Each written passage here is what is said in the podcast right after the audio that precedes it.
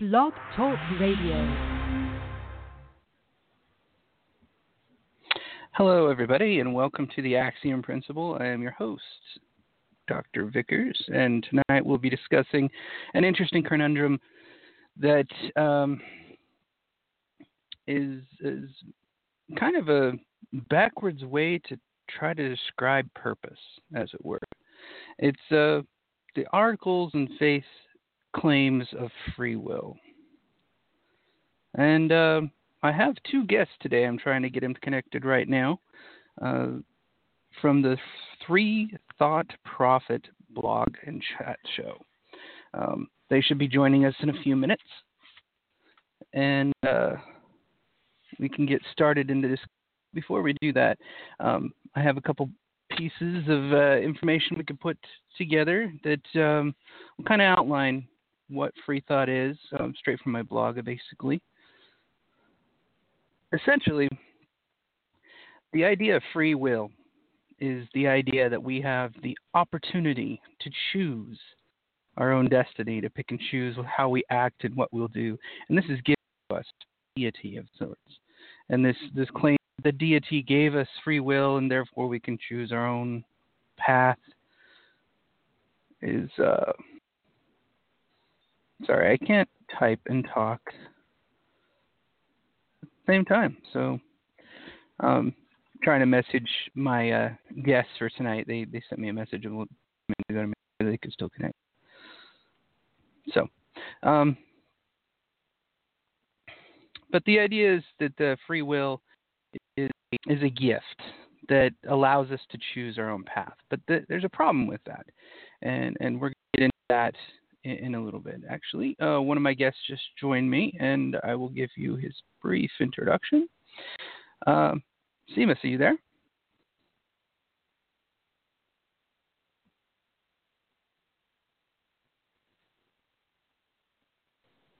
Can you hear me?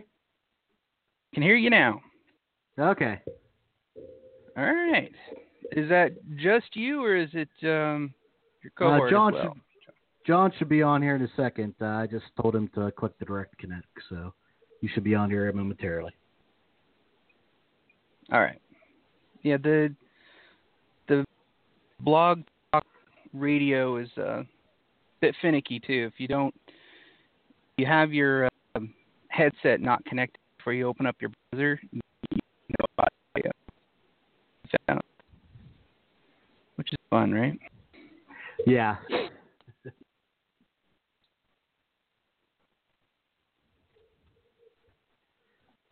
Okay, so, uh, while we're waiting for John to connect, I'm having a hard time hearing you.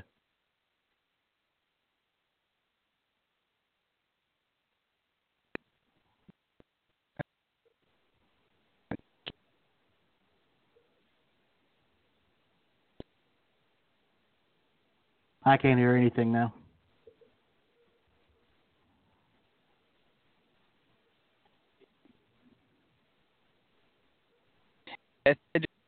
Said,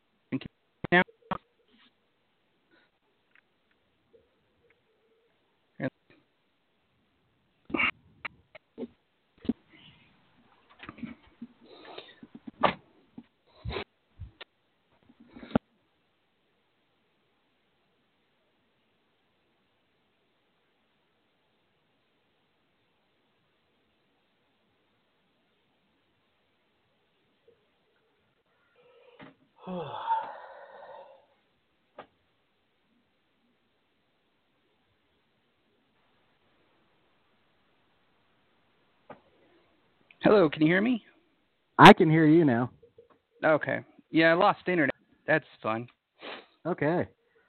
Yeah. Uh, John said he was on, but uh, I haven't heard him yet. yeah, actually, I don't see him as called in yet. Let me see if I can refresh the screen here and it not throw up on me. I don't see him in yet. Interesting.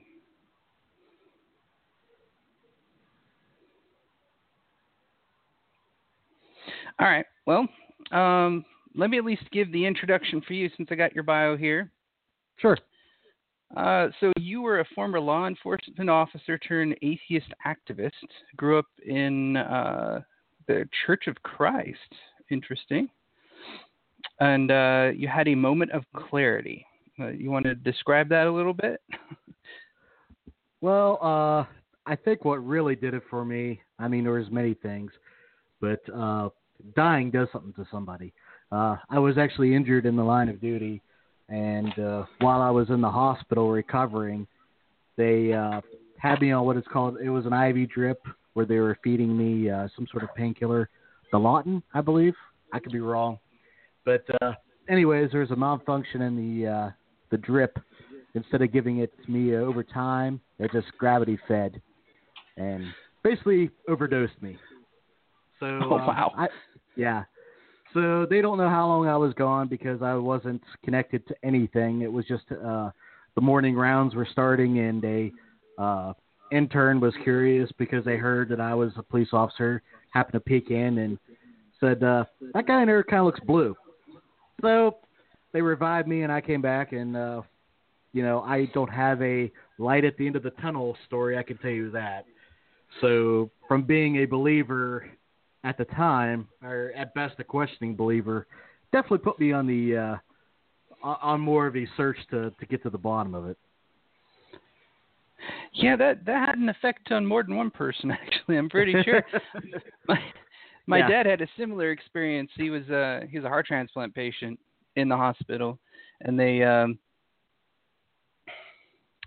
they they had him on medication. He slipped in and out. He wasn't really uh, dead for any amount of time, but uh, he he was seeing things. And uh, one day he came back from when he finally got out of the hospital, and he asked me, "You ever want to see what the light at the end of the tunnel is?" And I was like, "Sure." And he turned the TV off. Yeah. And that was that was that was pretty much it for him. He's like, "Yeah, here you go. This is what it looks like. There's, he, uh, he had a few moments like that. For uh, for me, it was uh, very black and white, uh, very gray, and uh, I felt like uh, there's a painting, and I forgive me, I can't remember the name of it. It's the ladders. You know, talking about the intertwining ladders that go nowhere with the monks. Oh yeah. Yeah. Uh, basically, imagine that like on a GIF where it was just constantly repeating. You know what I mean? So that it was a, a very strange uh, sensation, and that's the only thing that I was seeing was this kind of like spiraling of nothing repeating itself over and over again until I Oh wow. came out of it. So, uh, but yet because I was a believer, I didn't give up and tried to find my faith again, and did for a short period uh, because nobody bullshits you like you bullshit you. So I was convinced myself that uh, faith had to be real, and uh, was a believer again for a short period before I really started to you know study things like the Bible and read the whole thing. And uh, like a lot of other atheists, uh, the Bible will do it for you. Yeah, that's that's it a lot actually. Um, all right, so I don't see John in yet. Uh, he said he clicked on. Let me make sure. Yeah, I'd see him in my uh, my little chat window thingy here. Okay. I have a switchboard, but I, don't- I only see you and me, so um, it should pop do a pop up window if he clicks the in connect, and maybe he's not seeing the pop up window. He might have pop ups turned off, for example, because it should pop up like a little dial phone thing. Yeah, If not, he can always call by phone.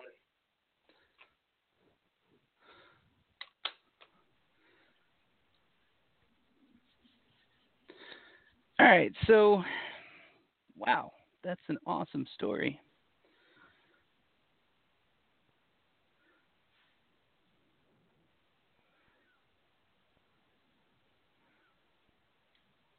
Okay, so um, let's kick it off here since we're we're already Sure. kind of started. Um, okay, so I, I sent you a couple pre-week questions, and then I sent you some links on uh, what I was going to cover. Did you get a chance to check any of that out? Yeah, actually, I read uh, your blog this morning, is which is uh, Oh, that's that's kind of helped me out the best. Yeah, well, you know. That's absolutely cheating. No, actually, um, every episode I try to put a blog post out there before I do the audio, just to kind of do things a little bit different. And uh, yeah, so um, yeah, I wouldn't blame you if you didn't want to read through the entire um, theological determinism ar- argument for the existence of free will. It's kind of dry Oh, no. No, I've read some of those before. I said uh, John's definitely much more the expert on free will. Uh, we were actually we talked about this with uh, Dr. Julian Baggini. I don't know if Oh, you're yeah. familiar with him. Uh, Mhm. Kind of talked to it about him, of course. Uh, from I mean, John has, and I hate to keep talking about John until he gets on here, but uh, he's definitely more schooled on the overall uh, determinism view of free will, uh, much more than I am. So, I mean, when it comes to a theological standard or uh, argument, uh, I definitely could see the ins and outs of it. Uh, it's just another apologetic, you know. Uh, I mean, the argument. Most of 'em are.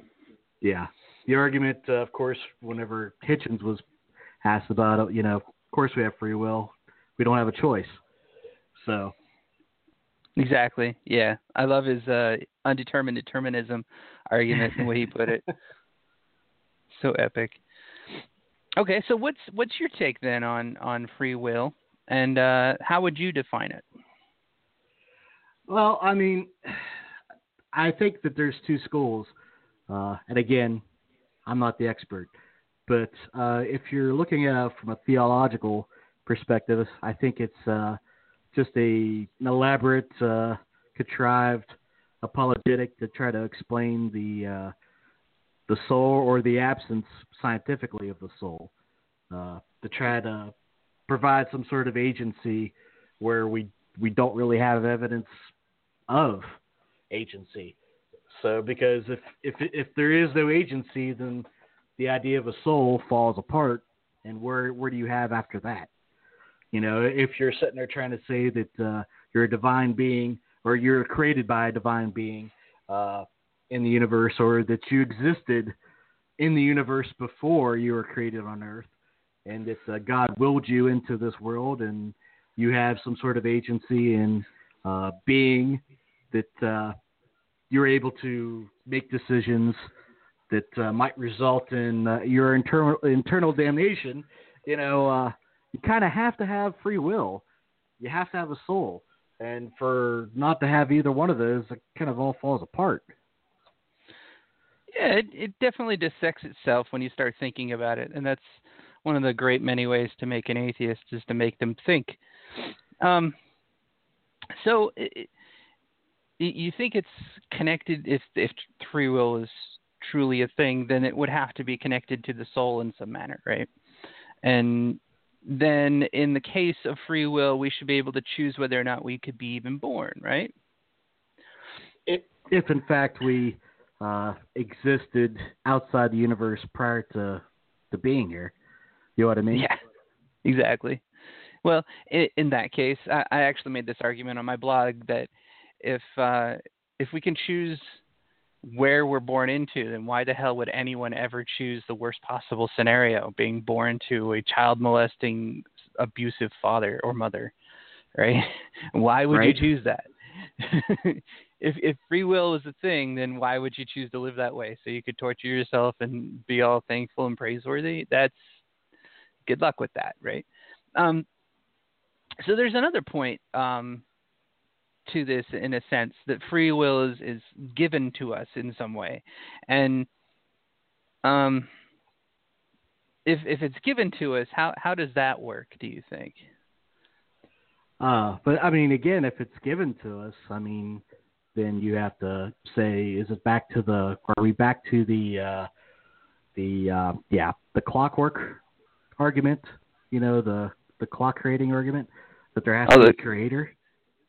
Yeah, the creationist. Clockmaker. Uh, if you Yeah, if you get a tornado in a in a trailer park, you get a 747 eventually. right. I mean, is that Just magically appears.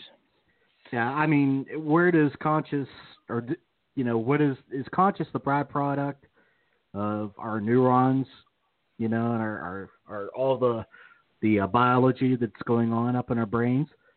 You know, is is that what consciousness is? It's just uh, reactionary to the stimuli that we have, the experiences we have, the knowledge we have.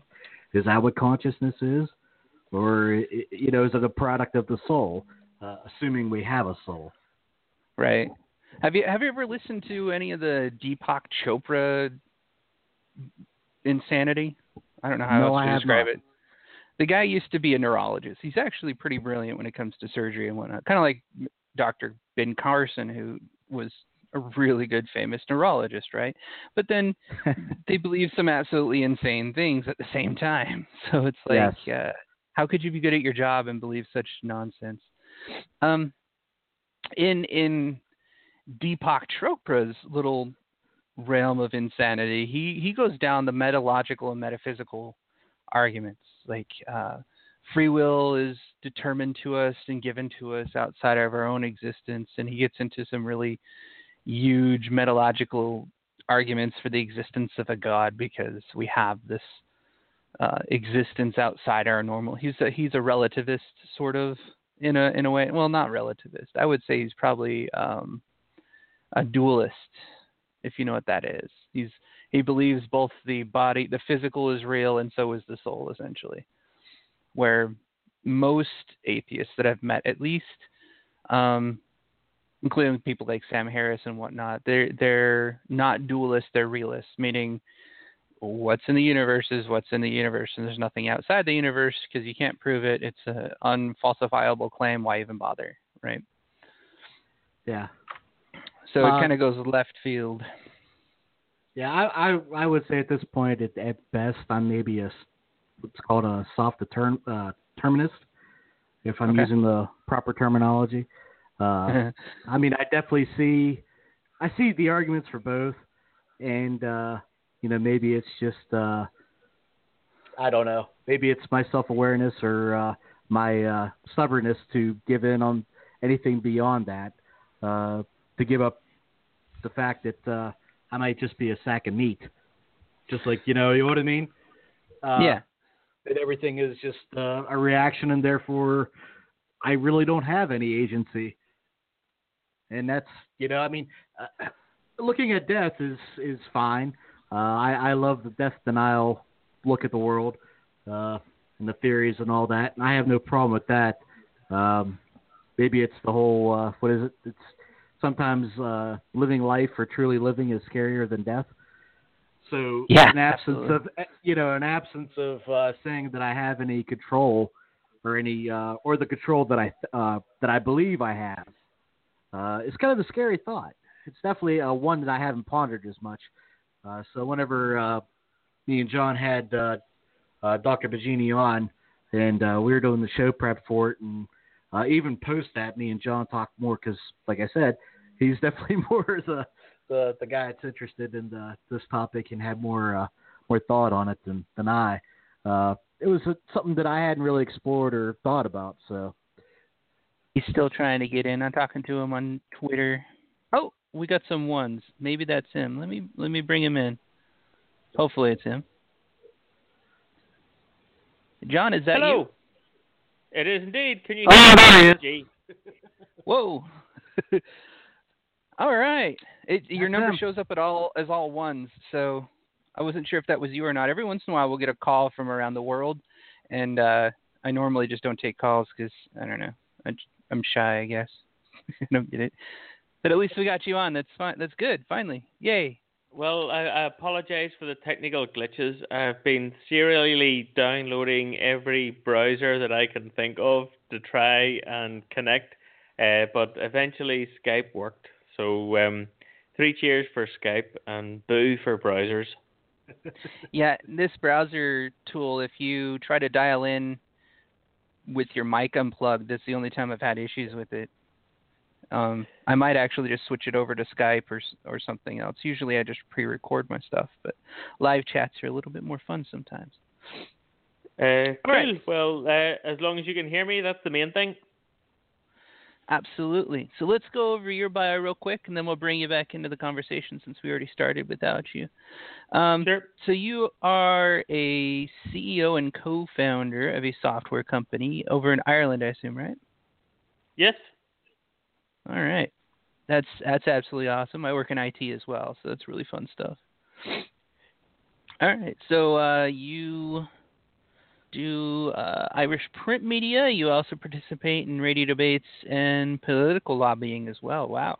So heavy activist over there then. Uh, yeah, so the, the vast majority of the work that we do relates to political lobbying, actually. Um, and I think that's probably a measure of the lack of secularism that we have here in Ireland. So we do uh, some activities around, for example, university debates on issues like, you know, where does morality come from and things like that. And uh, hmm. also the topic for this evening, does free will exist? Um, but we just have such a, a large Roman Catholic legacy here in Ireland and so many laws that are influenced by Catholicism that the vast majority of our work really relates to challenging the um, the state imposition of Catholicism. Oh yeah, there, that's definitely a huge legacy over there. I've heard some crazy stories about um, some of the stuff that happened down there. Like I heard one story. I don't. It was from a comedian, so who knows how accurate it was. But he's driving down the street and he gets pulled over, and this guy pokes his head in and says, "Are you Protestant or Catholic?" And the guy answers, I, I'm an atheist. And he says, Are you a Protestant atheist or a Catholic atheist? it's like, yes, wait a second. Uh, lots of people tell that story, and it's um, actually it, it's more true than uh, we would like to think. So, especially oh, really? in the north of Ireland, you would um, you'd be familiar with areas of Belfast from the news when we had the conflict, if you like, between the Irish and British over uh, Northern Ireland. Mm-hmm. Um, and we've since had a peace process, and part of the peace process is uh, providing for power sharing. So the nationalist Catholic political parties uh, are forced to share power with the Protestant Unionist political parties.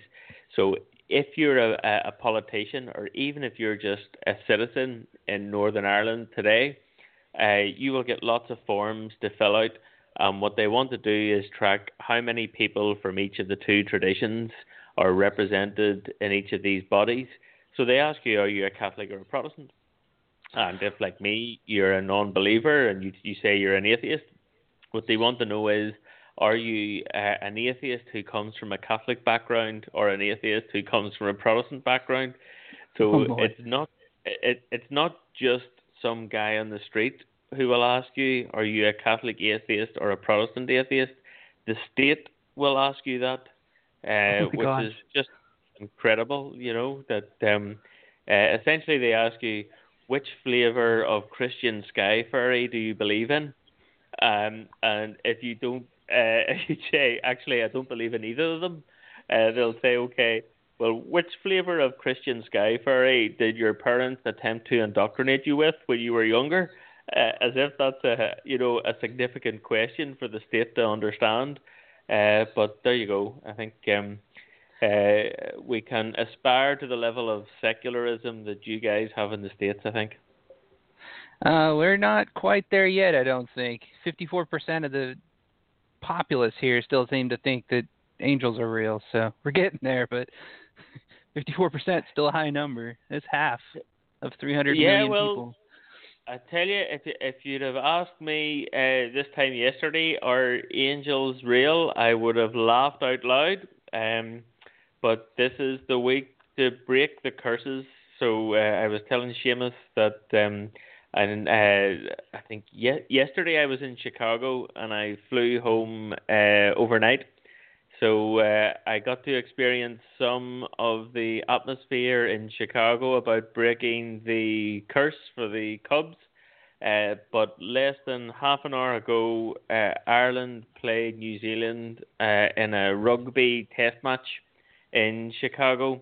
And I think it's 108 years since the Cubs won the World Series. Uh, well, mm-hmm it's a 111 years uh, that Ireland has been playing New Zealand in rugby, and we played each other I think 29 times, and the sum total of Irish victories was zero until 10 minutes ago when we beat New Zealand for the first time in 111 years in wow. Chicago. So, uh, hey man, there's something in the air in Chicago this week. Uh, maybe it's angels. I don't know what it is, but uh, uh, we'll have a bit more of it. I think. That's that's absolutely awesome. All right, so uh, let's let's dive into it real quick. Since uh, I already had uh, hit up Seamus about his answer, let's ask you about uh, what is your take on free will? What, how do you define it? Sure. Well, I think I have um, a, a, little harder position than Seamus, and uh, that probably means that Seamus's view is more mainstream, but I would be a, a hard determinist. I think. Uh, so if you look at the uh, all of the atoms in the universe, all of the atoms in the universe obey well understood laws of physics. So you you can look at uh, balls moving around the pool table and mm-hmm. um, all of those balls moving around the pool table just obey the laws of physics. There's no mystery about where they're going to go next. When one ball bounces off the other, there's no mystery about which angle they're going to move off at and at which speed they're going to move off at. And you can say exactly the same about every atom in the universe. Uh, all of the atoms in the universe are just bouncing off each other and interacting according to well understood laws of physics. And to my mind, the atoms that are inside my skull uh, obey exactly the same laws of physics in exactly the same way as all of the other atoms in the universe. So um, there is no wriggle room really to allow, uh, uh, I guess, a ghost in the machine is the usual expression that people used to describe some kind of spirit or soul or some incorporeal entity that's going to influence the decisions or, that are made in my brain. Uh, there's just no room for any ethereal spirit like that to influence the laws of physics. Um, if a carbon atom bounces off another carbon atom, that's described by uh, physical equations those physical physical equations apply just as much in my brain as they do anywhere else. So the the brain's an incredibly complicated thing, and it's so complicated we can't calculate uh, what decision that I'm going to make uh, ahead of time. Um, but th- that's just a, a, difficulty of computational intractability. If I had a hmm. sufficiently powerful computer, if I had Laplace's demon, who could perform all of these calculations, I could easily look at all of the atoms inside your brain and Seamus's brain and decide exactly what you're going to do next. And um, so, to my mind, you, me, Seamus, and everyone else are just wet meat computers. Uh, we have no more free will than an iPhone or a laptop. Um, what what your iPhone is going to do next is perfectly deterministic. So is your laptop. Um, and that's exactly how I view the human brain. Interesting. So you're you're also in line with the, uh, I guess you could call it the philosophical discussion about fate, for example, where um, pretty much you're you're predestined by your physiology, your psychology, your chemistry um, limits are put apart upon you, and you have no choice really. You're kind of bound to course, as it were. Um, yes, well, there, there's a couple of wrinkles there. I think. Um, so, I think I'm predestined by my genes and my experiences to have the brain that I have, and the next inputs that my body experiences will result in sensory inputs to the various cortexes of my brain, and there'll be a term deterministic output to that. So, in, in, in that sense, what you describe is exactly my view. Um, but uh, the implication in the phrasing is a nihilistic one. Um, so I, I don't think it's the case, for example, um, that determinism implies nihilism in the sense that um, hey, there's just no point in whatever we do next because it's all determined by the laws of physics, and there's no point in me getting out of bed, and there's no point in me um, going off to do something useful with my life because hey, we're all just atoms bumping against each other, and hmm. I think we are all atoms bumping against each other, but um, that doesn't uh, argue against the conscious experiences that we have. So, for example, I just watched uh, Ireland beat the All Blacks, and I had a fantastic time doing it. Uh, and uh, the the fact that I had that wonderful time uh, doesn't uh, be diminished in any sense by my knowledge that um, that enjoyment was just the release of some particular electrochemicals in my brain. I still had a wonderful time. Um, so I, I would liken it to, for example, I, I have four kids, and uh, I love my kids very much. Um, now, you can describe to me the reasons in evolutionary biology why higher mammalian species have an affinity with their children. There are uh, natural selection driven reasons why uh, higher primates have an affinity with their kids. I, I don't love my children any less just because I know there's an evolutionary driver to that emotion that I feel. And similarly, because that emotion can be understood by the neurons in my brain experiencing particular electric chemicals, it, it doesn't make that emotion any less real. So it, it's still the case that uh, you and I, as people who work in the software industry, for example, um, I mean, software isn't going to write itself. Uh, we still have to get up and do the work and write the software and innovate the features and it's not going to happen on its own. Uh, so there's no point falling back on nihilism in the sense that uh, hey, we're all just atoms bumping against each other. Um, yeah. Against that, it doesn't it doesn't mean that just because we have a particular motivation to do things in life, that um, that motivation has to come from some kind of homunculus that lives behind our eyes that's pulling the levers uh, that motivation comes from exactly the same kind of emotional experiences that are driven by electrochemistry uh, running across our neurons. Yeah, it would be nice if software wrote itself, but then we'd start worrying about Skynet. I think at that point.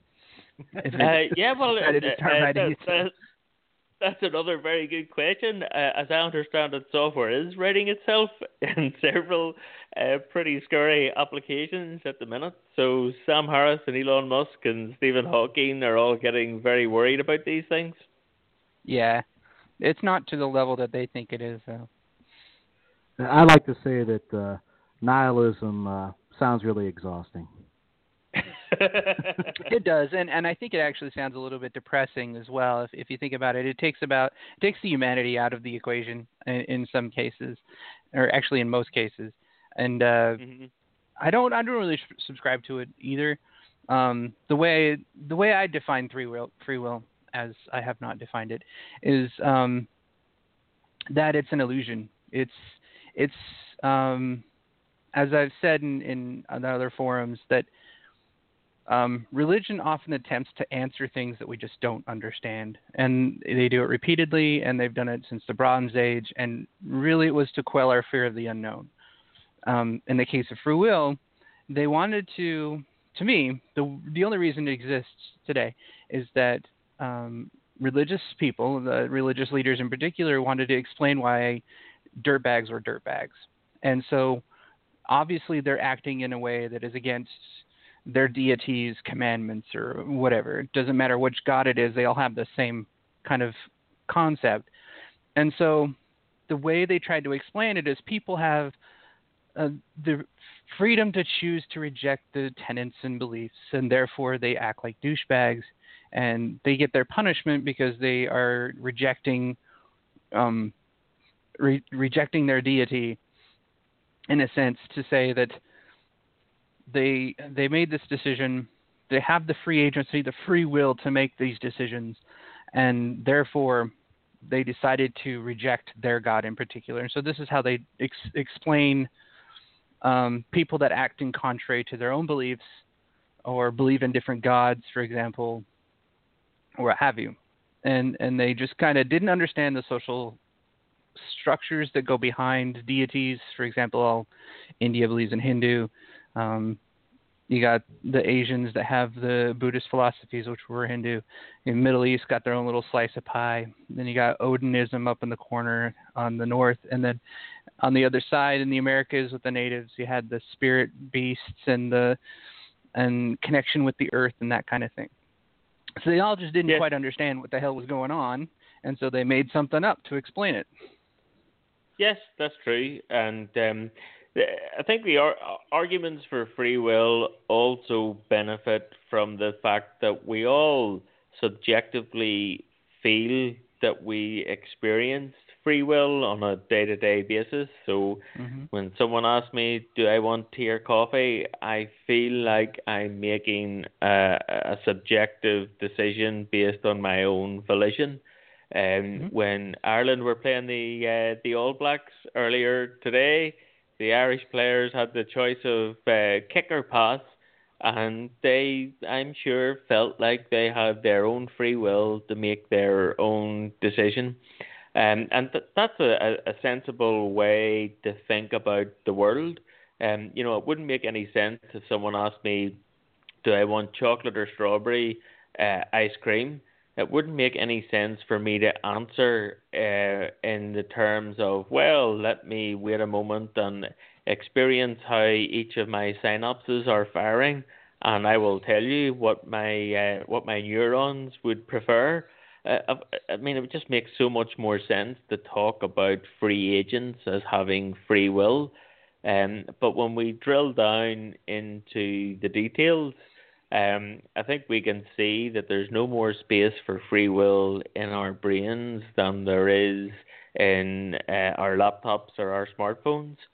So uh, that that's really a function of humanity just knowing more about the universe now than we did two thousand years ago.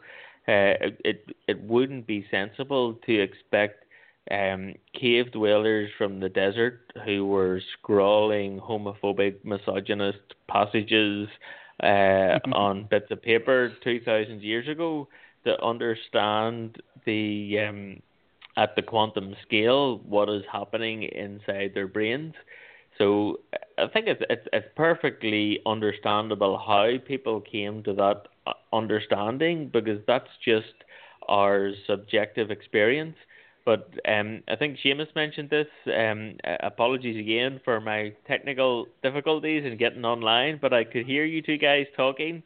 Um, and I think uh, Seamus mentioned this kind of um, experience that we have. I mean, it makes perfect sense to understand that as free will, uh, but it's um, once we uh, once we know more about how the brain works and how the mind works, then it's just uh, not compatible anymore to consider that kind of uh, spiritual free will or some kind of decision that a soul makes as compatible with the laws of physics. Um, John, did, did you want to add any, or uh, excuse me, no, John, uh, Seamus, did you want to add anything to that since he, he brought you in there about um, the, the realm of ignorance, as it were, and how we kind of evolved today to believe this?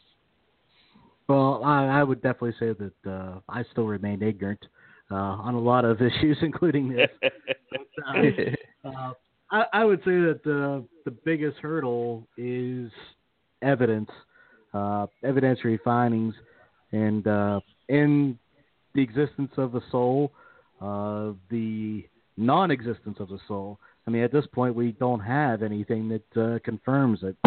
Uh, I think all the evidence that people try to cite for a soul have been fairly debunked, especially from the Middle Ages and onward.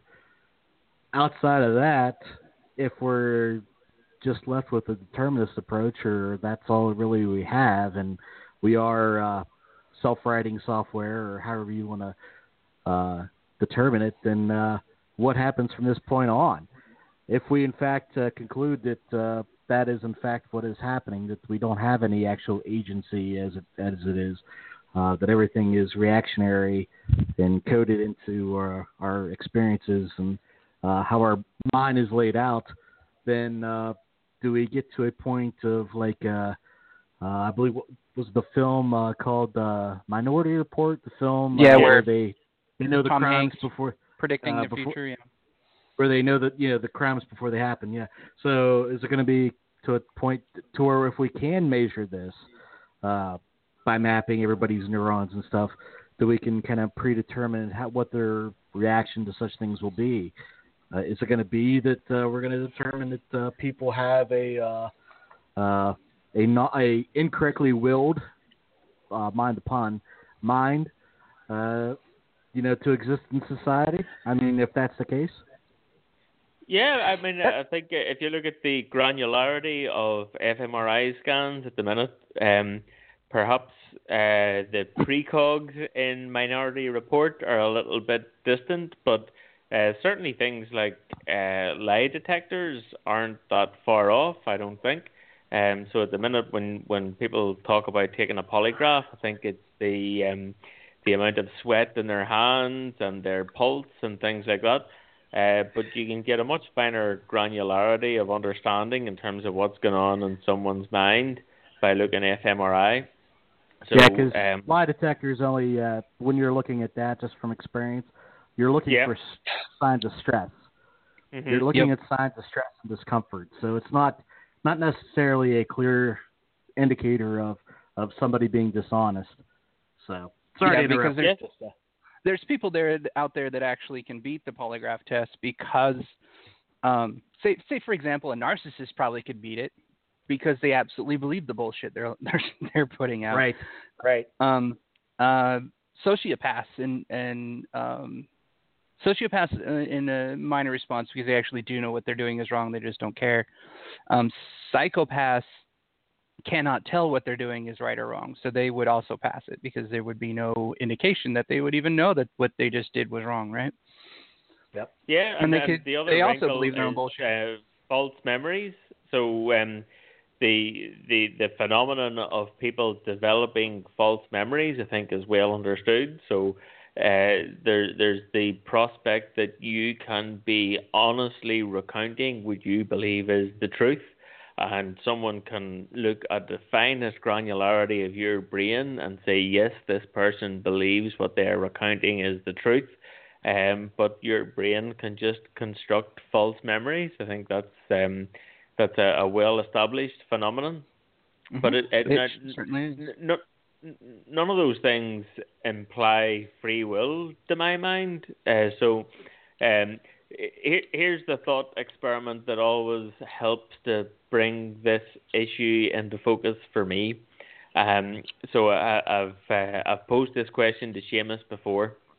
Um, so let's say Dr. G, you're walking through uh, a market, and you see that the fruit stall holder has his back turned, and your brain immediately calculates, I could just reach out my hand, lift an apple, keep walking, and no one would know. No one would know apart from me.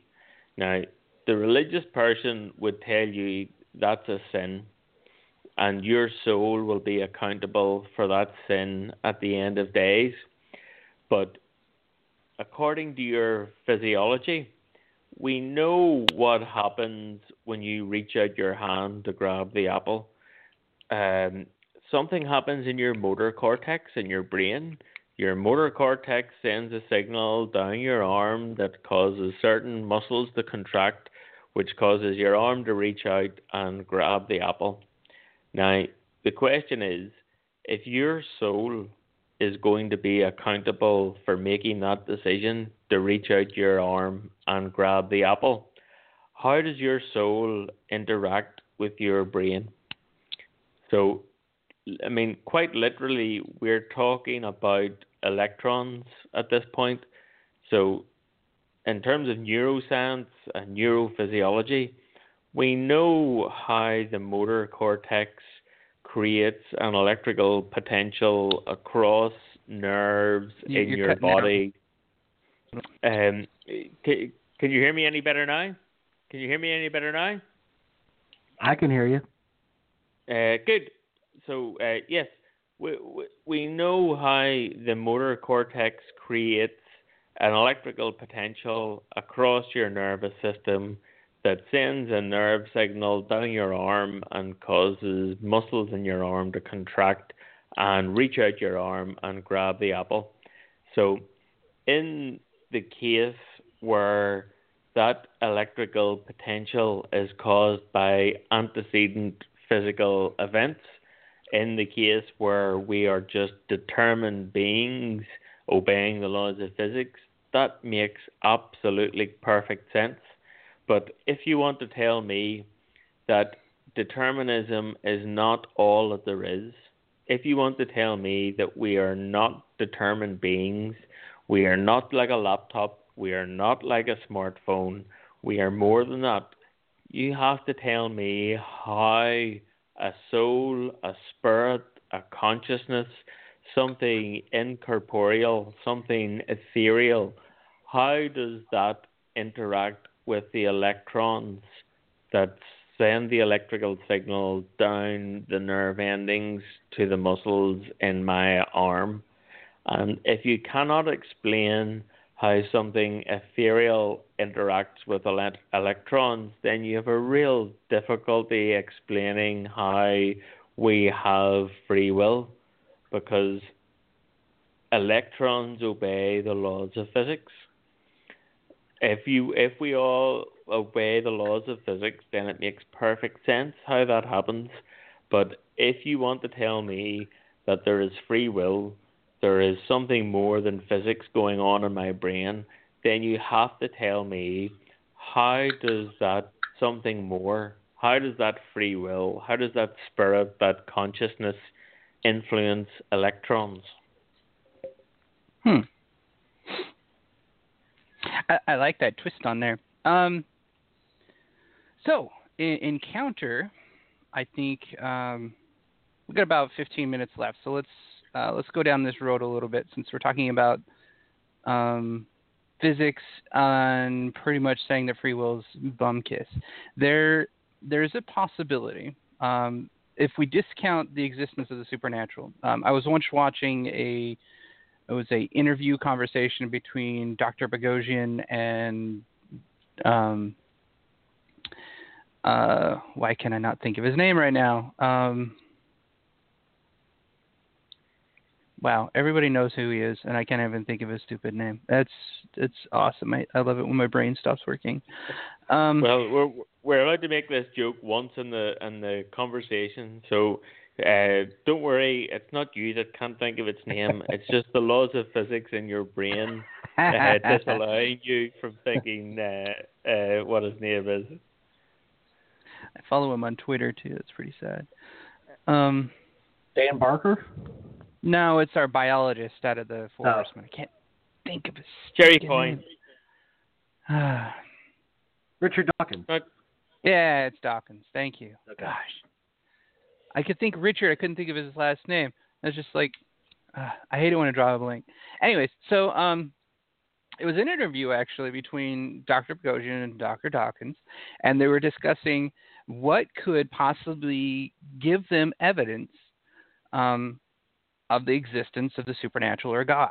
And um, this kind of aligns with our with our pieces of free will in, in some sense that um, look for and this kind of the same thing that you're pointing out mm-hmm. is that they would look for some sort of evidence that would prove the existence of the supernatural and um, they sat there and thought about it and like well i don't know what would account for evidence of the supernatural and i would go a little bit further with that to say that i've actually had this argument with people on twitter a few times that if mm-hmm. you're going to have the proof of the supernatural, how can you tell that it is the supernatural and not the natural? There was a another yes. guy named uh, Stephen Malone. He's a um, YouTuber that has his own podcast and whatnot as well. And he was arguing with the guy about um, how can atheists actually exist, and he sounds like he was arguing with the Calvinist of all people. And um, he he's like, well, show me anything in the universe that exists without matter anything at all. If you can do yeah. that, then you're demonstrating the possibility for the supernatural because the supernatural transcends our universe, so they claim, so therefore it must exist without matter. Show me something that exists without matter. Any any day now. So there there's that fun trap, but I wanted to actually bring you down a, a little bit different road that um uh, give me one second. Yeah, I think that's um a, I mean that's a, a strong argument in terms of describing here's the matter that is um uh described by the laws of physics and here's the set of forces that are described by the laws of physics and Mhm. if you can describe anything outside of this uh, description of the universe provided to us by physicists, then by definition you have something supernatural, something beyond the, the laws of nature. And Yep. we know that there are some things that exist beyond the laws of nature today. So, for example, we don't know what dark matter is because um, it it seems to be all around us and just not interact with us at all. Uh, we don't know what dark energy is because it seems to be uh, throughout the universe, but it just applies on such uh, enormous scales that it's not relevant for our daily lives today. But um, it's the same as the um, this dichotomy that we always hear about between, uh, for example, Newton's laws of physics and Einstein's laws of physics. That uh, Mhm. Newton's laws of physics allow us to, for example, um, the Apollo missions to the moon. We can send rockets to the moon, and all of the calculations to achieve that are performed using Newtonian physics. And where we see the wrinkle, uh, and where Newtonian physics looks just like, if you like, a um, a special case in its own domain of applicability, is when Mhm. we look at the orbit of Mercury. So you can't quite explain the orbit of Mercury Mercury correctly using Newtonian physics. You need to use Einstein's laws of uh, physics because Mercury is so close to the sun and gravity is so much stronger there. So, um, at the domain of applicability on planet Earth, everything that Einstein, uh, that Newton said is true, and in fact, even out beyond the moon, everything that Newton said is true. And then we need to look at larger scales in order to say, well, Newton was just an approximation that uh, applies here on Earth. But when we look at larger scales or very small scales, like quantum scales, then the Newtonian approximations break down and we need these other laws. So we, we can see the same things true today, where at the levels of interaction between matter that we experience on a day to day basis, that uh, the laws of physics are true, but at very, very tiny levels of interaction, for example, dark matter. Uh, dark matter passes through us uh, all the time, but it just doesn't interact with us, so we can't measure it. So we know there's some kind of broader theory that we haven't yet discovered that accounts for dark matter and dark energy, but at at the level of interaction that is relevant for us in our daily lives, then the laws of physics that we have are correct. So every single experiment every ever done on planet Earth all agree with the current standard model of particle physics and the current standard theoretical laws of physics.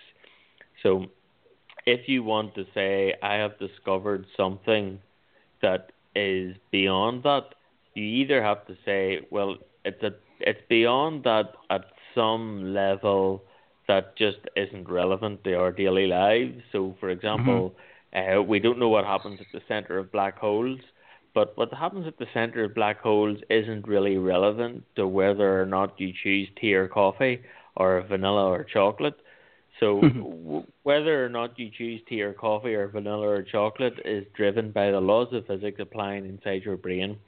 And we know the laws of physics that apply inside your brain.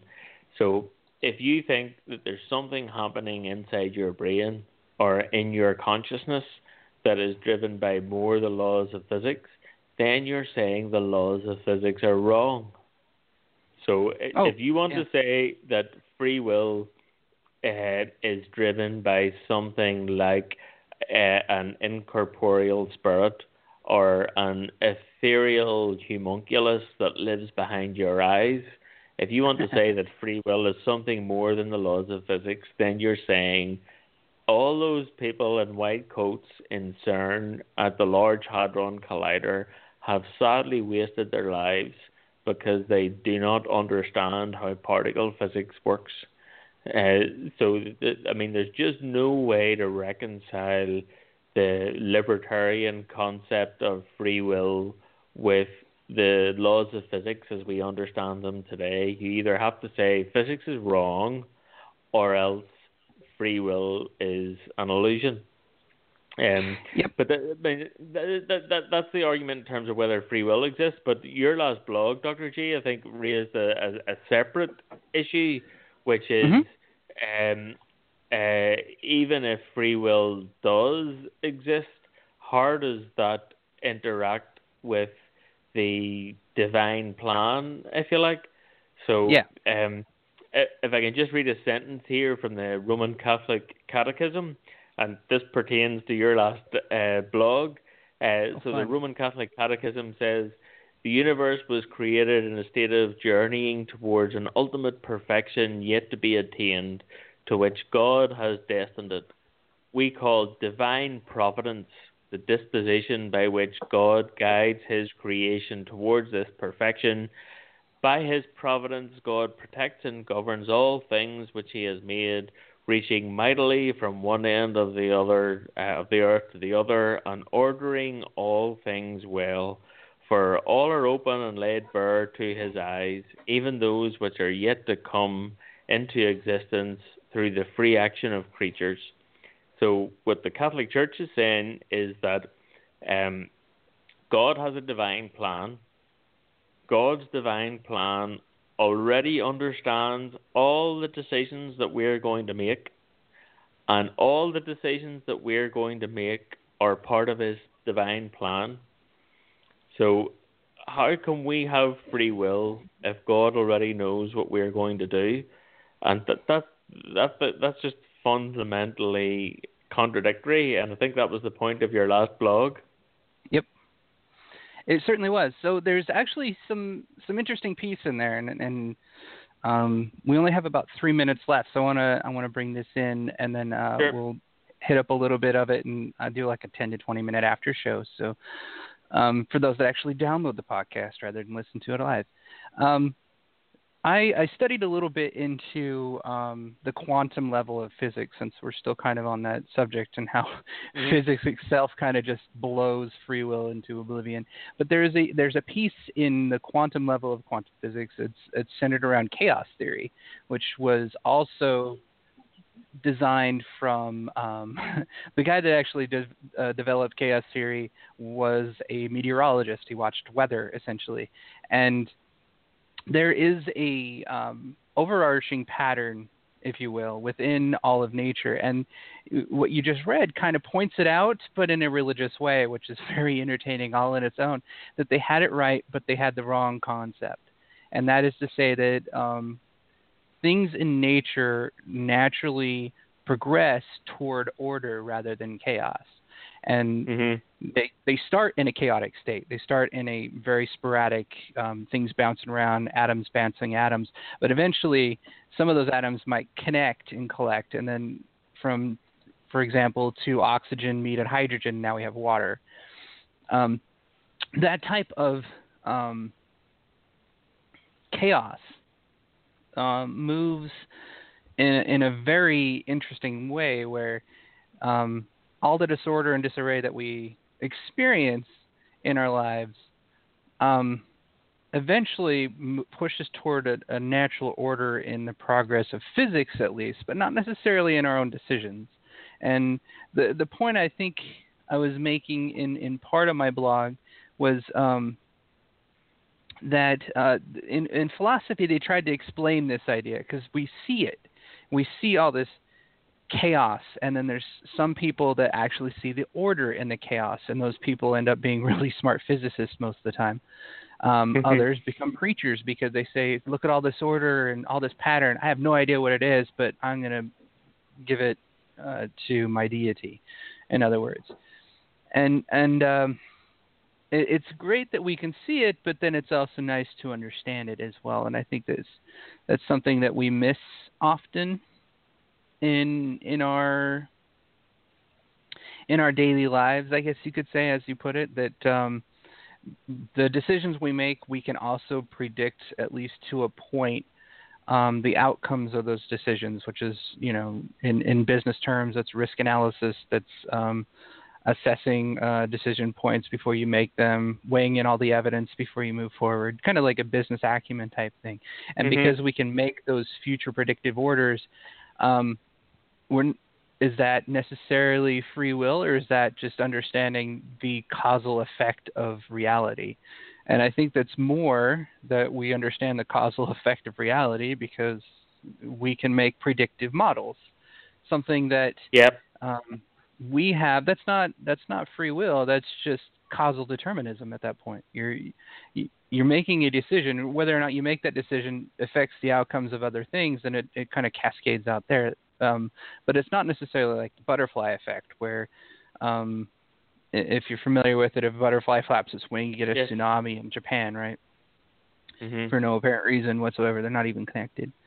It's Um, also an awful movie. yeah, that movie was horrible. So, um, John, or um, dang it, I keep mixing you two up. Um, Seamus, you you uh, we had some discussion uh, points that we didn't talk about in this particular segment, and the recording piece is now over. It's still recording, but the live session is now over, so this is all recorded stuff. And I like to make a after post segment for those that actually download the podcast and listen to it. Um, so in here, um, we've talked about um, physics a whole heck of a lot, um, but you you happen to have a uh, if I'm reading this right, you actually have a minor in psychology. Is that a minor at a master's degree level, or is it a minor at a bachelor's, bachelor's? bachelor's level currently. I'm uh, working towards getting my master's. Excellent. You gonna go straight for So. PhD? Uh, I'm unde- undecided on that. I don't know. I'll, I'll be uh, a little bit too long in the tooth if I go that far, but we'll see. We'll see. I have many a friend that's gone too long in the tooth and got their PhD anyways. Um, I hit 38 this year. I actually only finished my PhD last year, Wow. and uh, yeah, that's half my life's over. And I finally decided to get my crap together. That's what that is. Uh, But, you still um, got it. You got it together a little bit before me, not by much, but a little bit before me. I, I got a few friends though. They they pushed 60 plus and still went after it. So it's it's a noble endeavor nonetheless. So, in your experience, and and your um, in your knowledge, uh, seeing what you've seen and experience what you experience, uh, would you align more with um, people making bad decisions, or do you think it's a causal effect of their environment? Um, toward the you know the behaviors that we've seen and the um uh, you're in the states right if i'm reading this right Yes. Yes. yeah so all the stupid crap that we've seen in the in the news and whatnot lately do you think that's a an act of free will or is it a causal determination from several events that happened over the last say 20 30 years Well, I, I think you could definitely make the argument for causal effect. Uh, I mean, it depends on what we're looking at specifically. Uh, I mean, in the states, you can look at uh, the atrocity that's going to happen one way or the other this Tuesday night. Uh, on the 8th yeah. So uh, you could kind of make an argument uh, as to why we're stuck with uh, these fine people, uh, for lack of better words. Uh, a lot of censored there. Um, and the uh, the insanity behind both of the candidates. Uh, just for example, uh, I would say uh, the the Trump train is uh, a result of uh, right wing uh, bashing of Obama and uh, other progressives although I would argue whether or not Obama's a progressive, and that's another argument for another day. But uh, right. if you're clamoring that 24/7, you know, especially on certain outlets, uh, for eight plus years, you're going to have a backlash. I mean, it is absolutely a cause and effect situation there. Uh, I mean, as far, I mean, and, and then you have the other uh, situations, unfortunately, uh, involving uh, race, uh, the Black Lives Matter movement. Uh, I mean, whenever every other day a black man uh, is getting shot, or a black woman even uh, is getting shot by a police officer, or uh, or even other black uh, people, it becomes an issue, you know, and Mhm. that's uh, unfortunately is uh, between that and uh, what we have seen with Trump and his followers, kind of exposed uh, the real race problem that uh, I, for one, uh, wasn't uh, really fully uh, ready to admit we had. You know, I don't know about anybody else. I wasn't quite uh, quite up to speed, I guess. Uh, living where I do, I don't see a lot of that. So, but uh, definitely So- see the the ebb and flows of these things. Uh, you know, whether it be uh, propaganda or otherwise. So yeah, I I uh, I grew up in Utah. So um, being an atheist growing up in Utah is, is a fun experience, and I, I definitely welcome it to everybody. That it's like being an atheist in the middle of Rome. It's just an entertaining experience. But um, in their in their first book, it's called the Book of Nephi and their Book of Mormon. There's a specific segment in there, and it's always used against them to call every freaking um, believer in Joseph Smith a racist. Essentially, it's easy to do because if you buy in the Book of Mormon, it's the perfect word and all that fun stuff. Well, right at the beginning, he says God cursed people with black skin. Um, there you go, buddy. you believe Yeah, that to yeah. be true? Guess what that means about you? Um, so in that in that sense, since you brought up a couple other things, I, I follow the social justice um, segments, which really I find it to be mob mentality over actual justice, because justice would not care about any of that kind of stuff. So you're not a Um, social justice warrior. Is that I avoid that stuff like the plague. No, it doesn't make any sense to me because social justice is the same thing that people used back in oh 150 years ago to burn witches. yeah. I mean, it that it's not justice. That's messed up mob mentality.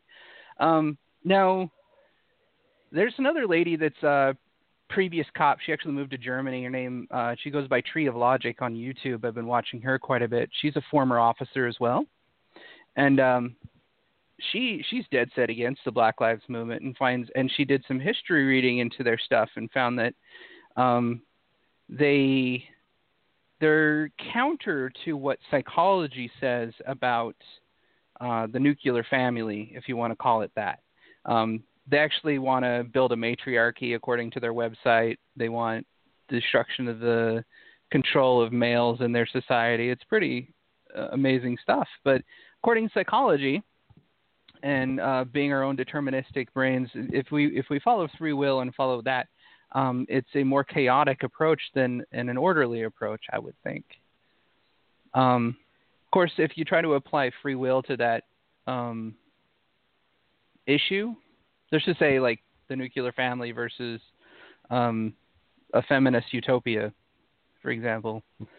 Um, Yeah, I, I'll be honest. I, I was unaware that that was their their ground point. I'd never Oh, heard yeah, that you just- before.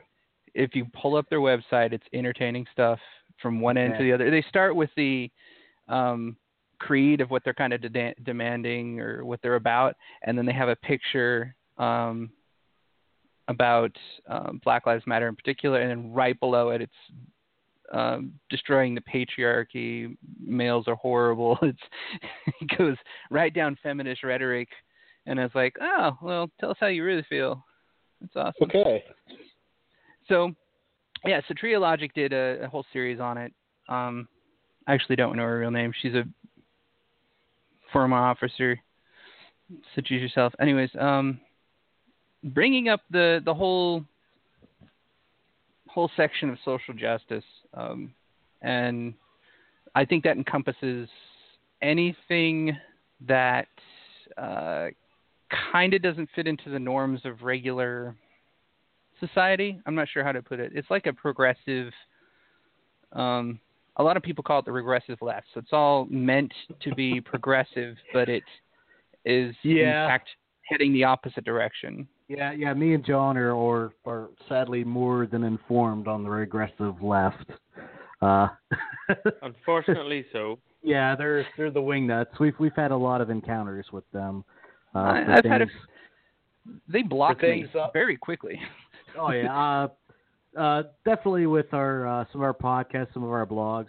In fact, uh, I would argue that some of the well-known atheists uh, tend to follow that that line or toe that line, I should say.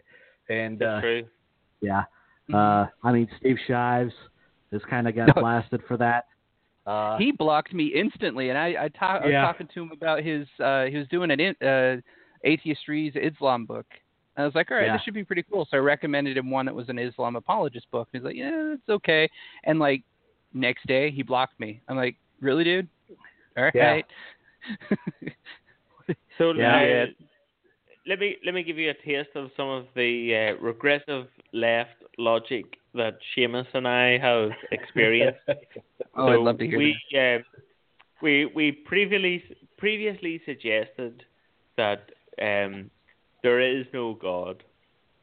Now, uh, what we what was explained to us was that um, in, for example, uh, eastern parts of the globe, there wasn't the same experience of the Enlightenment that came in the Middle Ages to Europe and uh, subsequent to that to North America, whereby there was a, a large influence of science and um, uh, other similar views, whereby secularism became a popular motive in uh, Europe and North America.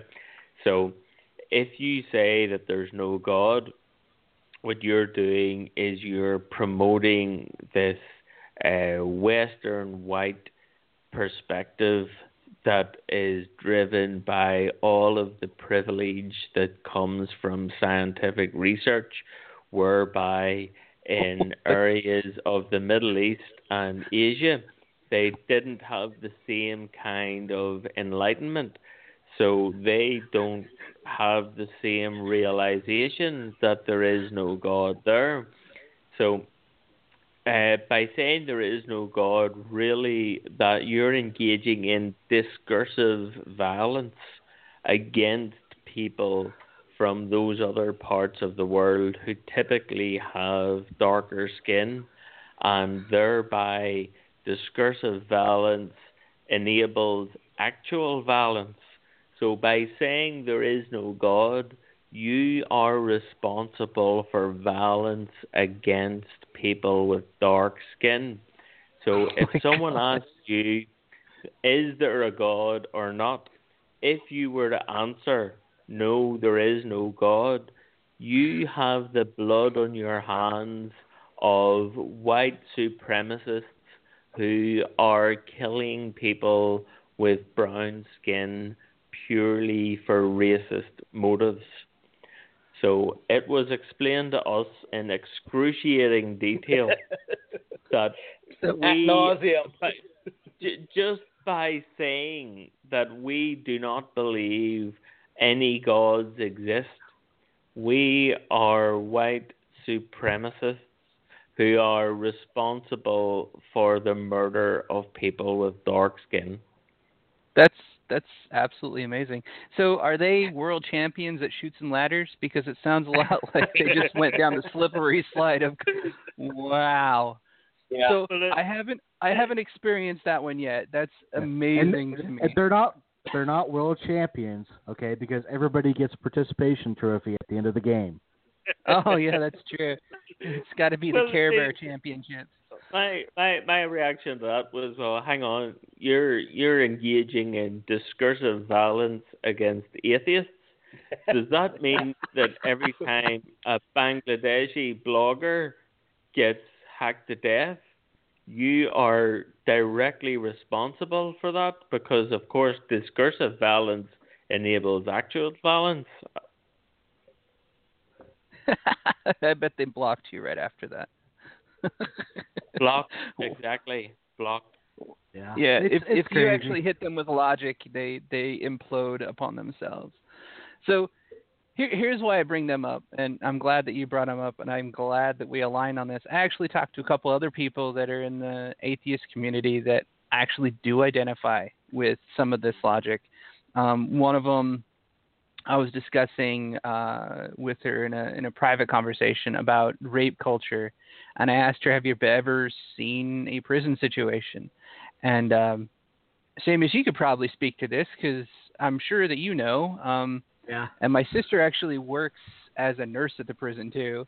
And I used to I do jujitsu and I've done martial arts for the last 20 years. I've trained Nice. cops.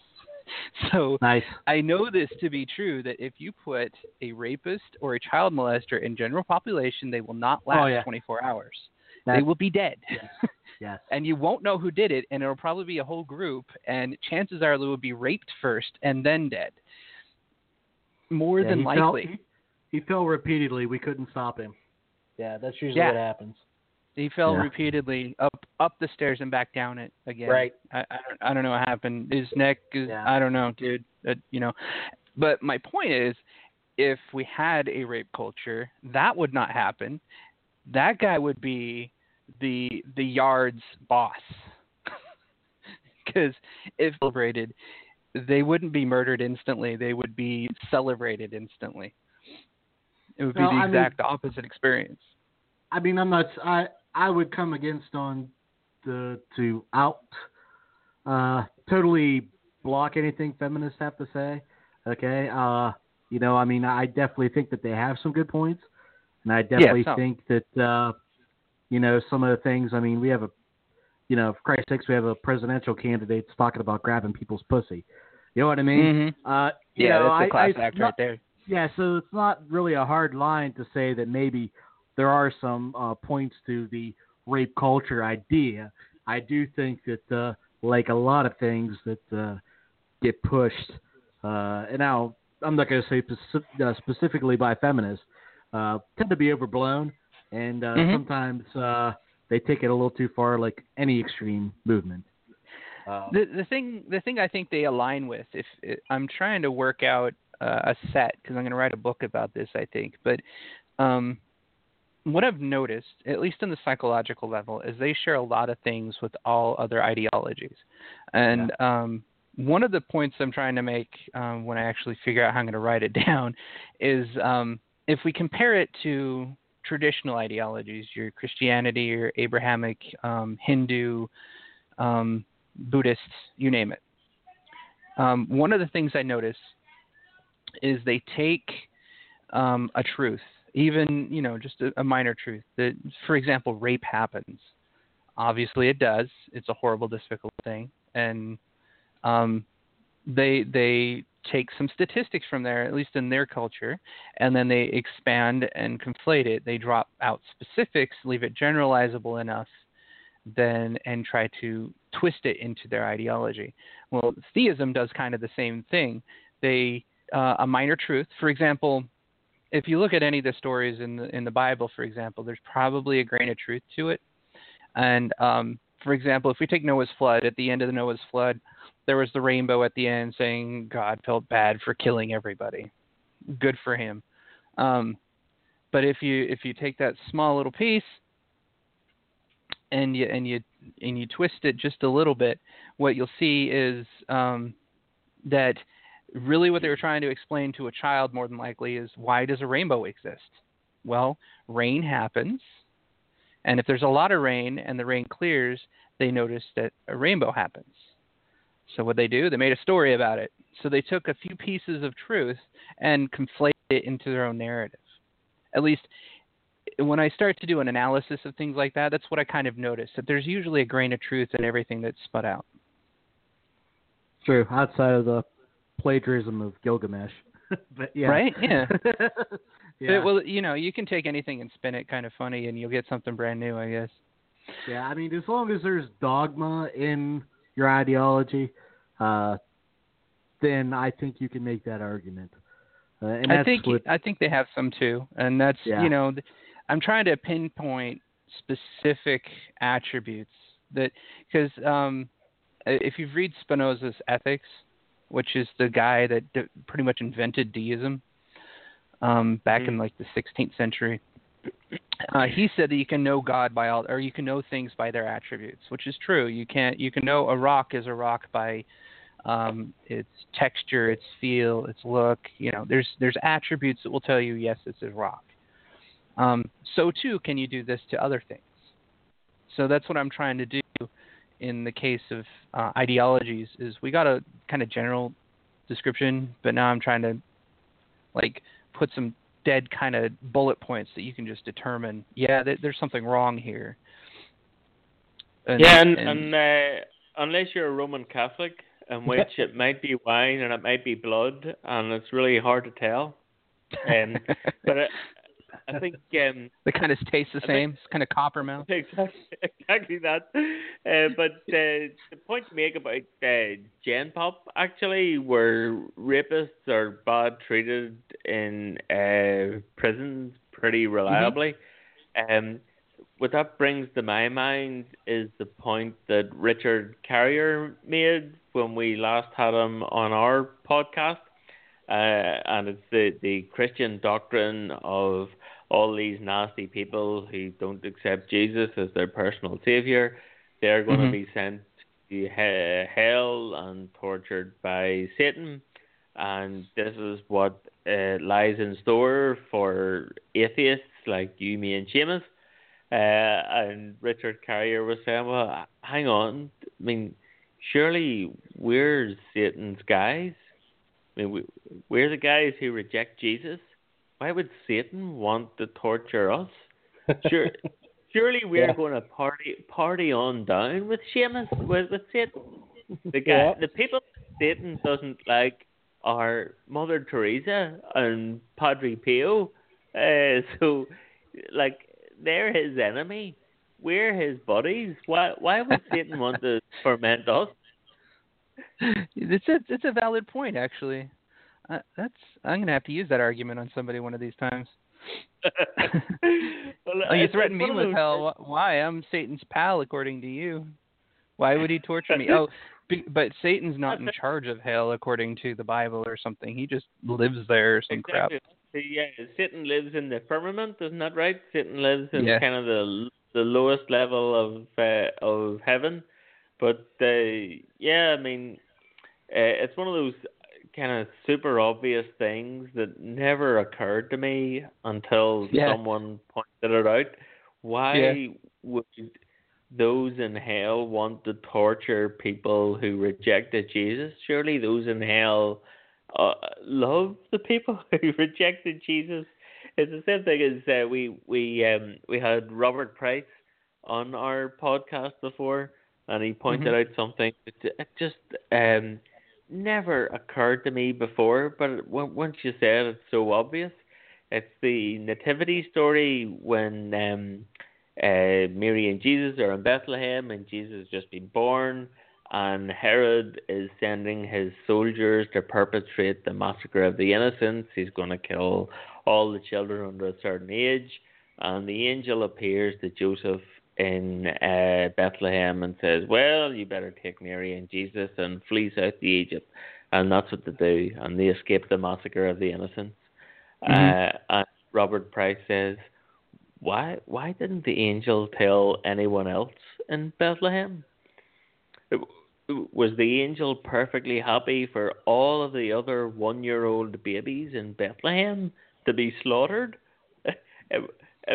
Like, why didn't Mary and Joseph mention this to anyone else?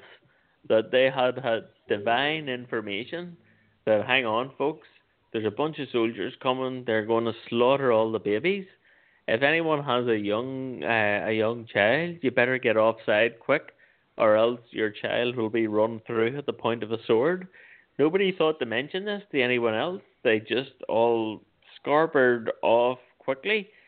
Um, I mean, uh, if uh, if anyone on this conversation had advanced knowledge that the, such a massacre was imminent and refused to tell anyone else, you would be rightly put in jail. You would be locked up for not telling people that you knew this thing was coming.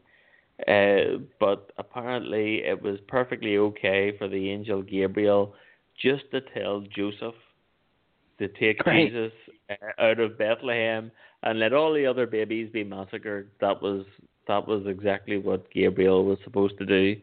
Uh, this is one of those things. It seems perfectly obvious that that's just inherently immoral behavior on behalf of the archangel Gabriel, but uh, nobody ever pointed that out, and it, it just never occurred to me until uh, Robert Price mentioned it.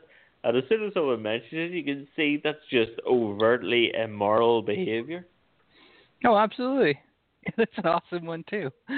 yeah. Not not that right, God's well- ever been immoral before, but you know. yeah, you know, wiping out an entire planet, it, it works out well. Oh, so well. But, you know, evidence says otherwise. That's why I love following the evidence. So, um, thank you guys for joining me. I certainly appreciate um, you saying yes and, and bringing on to my show here. I think that was a really fun conversation. I hope we can do this again sometime soon. Um, Absolutely. and Hopefully maybe we I can can join you on uh, yours as on well. our podcast. Yes, that would be fantastic. I, I should apologize again for my technical difficulties. That's entirely my fault. Uh, but maybe we can do it again on our podcast soon. I would look forward to that. Absolutely. Yeah, I'm trying to start up a YouTube channel as well, just to get another voice out uh, amongst the crowd. Of I'm, I'm going to probably focus on crazy social justice nonsense that I see in um, journals, uh, studies, and whatnot, because everybody seems to easily attack the low-hanging fruit. Where I want to hit it is um, where I'm seeing it in um, organizational psychology, in leadership theory, that type of thing, because that's the study stuff I study. I'm seeing it there too. I'm like, hold on a sec, um, that's that's not right. And uh, the one I'm working on right now is uh, there's a lady on uh, Psychology Today that wrote about unconscious bias, and it seems to be their new buzzword type thing. I'm like, well, the unconscious controls motor controls and and Mhm. gut instincts and fight or flight and things like that, and that's Yep. about all we know about it. So to say there's unconscious bias, the only reason we'd have unconscious bias is in a flight or fight situation, we'd be more prone to go toward people of the same race other than other races because as children, as babies, we immediately find um, safety in the image of our parents. That's the Yeah. only reason that exists. They, So they try to use that same idea to explain white cops shooting black men or black, Yeah. you know, whether it be subs- uh, suspects of a crime or not. And in fact, I even heard President Obama try to cite that as a as a valid did. study. I did as well. Yeah, I, I, did as I, well, I, and I'm like, I was you absolutely mortified by that, uh, and, I was still uh, an active uh, law enforcement uh, officer at the time, and I was absolutely disgusted. Uh, well, I you just know, it's. I've heard it. I heard that too. Actually, I heard the same stupid comment, and I was thinking to myself, well, statistically speaking, according to the, you know, crime statistics from the DOJ, um, white people are four times more likely to die, and then they always argue per capita and all that other crap. I'm Right. like, y- yeah, no. It, they're arguing a point that's really bad because they already commit a disproportionate of, amount of crime per capita, and then they go off and think they can fight the cops because their culture builds that. it's like, come on, guys. Well com- coming from the other side, from from being on the other side, of, uh, I would make the argument, uh, which I'm sure the the social justice warriors would love to hear me say, which would be that there is problems on the other side, and I know a Oh, lot yeah. of my cop my cop friends would are probably ready to crucify me for what I really want to say about it, but there there is a lot of problems in there, and it is a leadership issue, as you kind of was hinting about other things earlier. Uh, Yep, it, it that- is. It's a cultural thing, and it needs to change. So maybe There- there is issues there, at yeah, but that's the fun thing is is they people often forget that cops are humans too. Yep. And you guys are not autonomous robots that see just blindly the law or blindly not the law. It's it's just not the way it is. Which is which is why I appreciate the ones that are always level headed and really don't give a shit what you are. If you break the law, they come after you. If not, then whatever. Those are the good cops. Far and few between, unfortunately. So I've met I've met quite a few that are really good like that. They don't give a shit. They're just like I'm here to do the job. That's about it. Don't mess with me. There won't be no problem. That's that's the most I hear. At least I'm in I'm in Houston now, so I reach out. I talk to a lot of them down here. That's that's how they all have. There's maybe one or two that have an attitude problem that How's- I've met so far. how's Houston fare to the rest of uh, the state?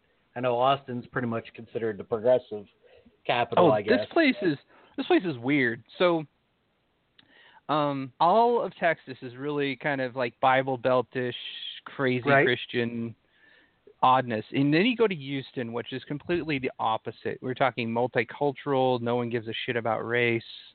Um, I've not met a single SJW person down here yet, except for one meeting that I had from a lady that was actually in San Ramon, and then somebody in Utah chimed up trying to say that unconscious bias, blah blah blah. And I actually That chimed is- in on that, saying too that you know unconscious bias we all experience because it's intrinsic, and you cannot know what their biases are unless they act upon them. So, good luck with that. Right. Oh. All right. Well, um, thank you again for everybody, for you guys for joining up. Um, that's about 20 minutes of the after show. I hope everybody appreciates it that joined in. That was an excellent conversation. Thank you both. And uh, Thank you. it's now 7:30, so you guys have a safe and wonderful night. And I'm glad that both the Cubs and Ireland finally run won in rugby. That's I actually watch rugby over football. I prefer that game over football. Era, oh, I I didn't know that you guys haven't won in 111 years. It's beautiful. In your Beautiful. face, New Zealand. It's now uh, 111 to one. Uh, That's I, that's that's a good thing.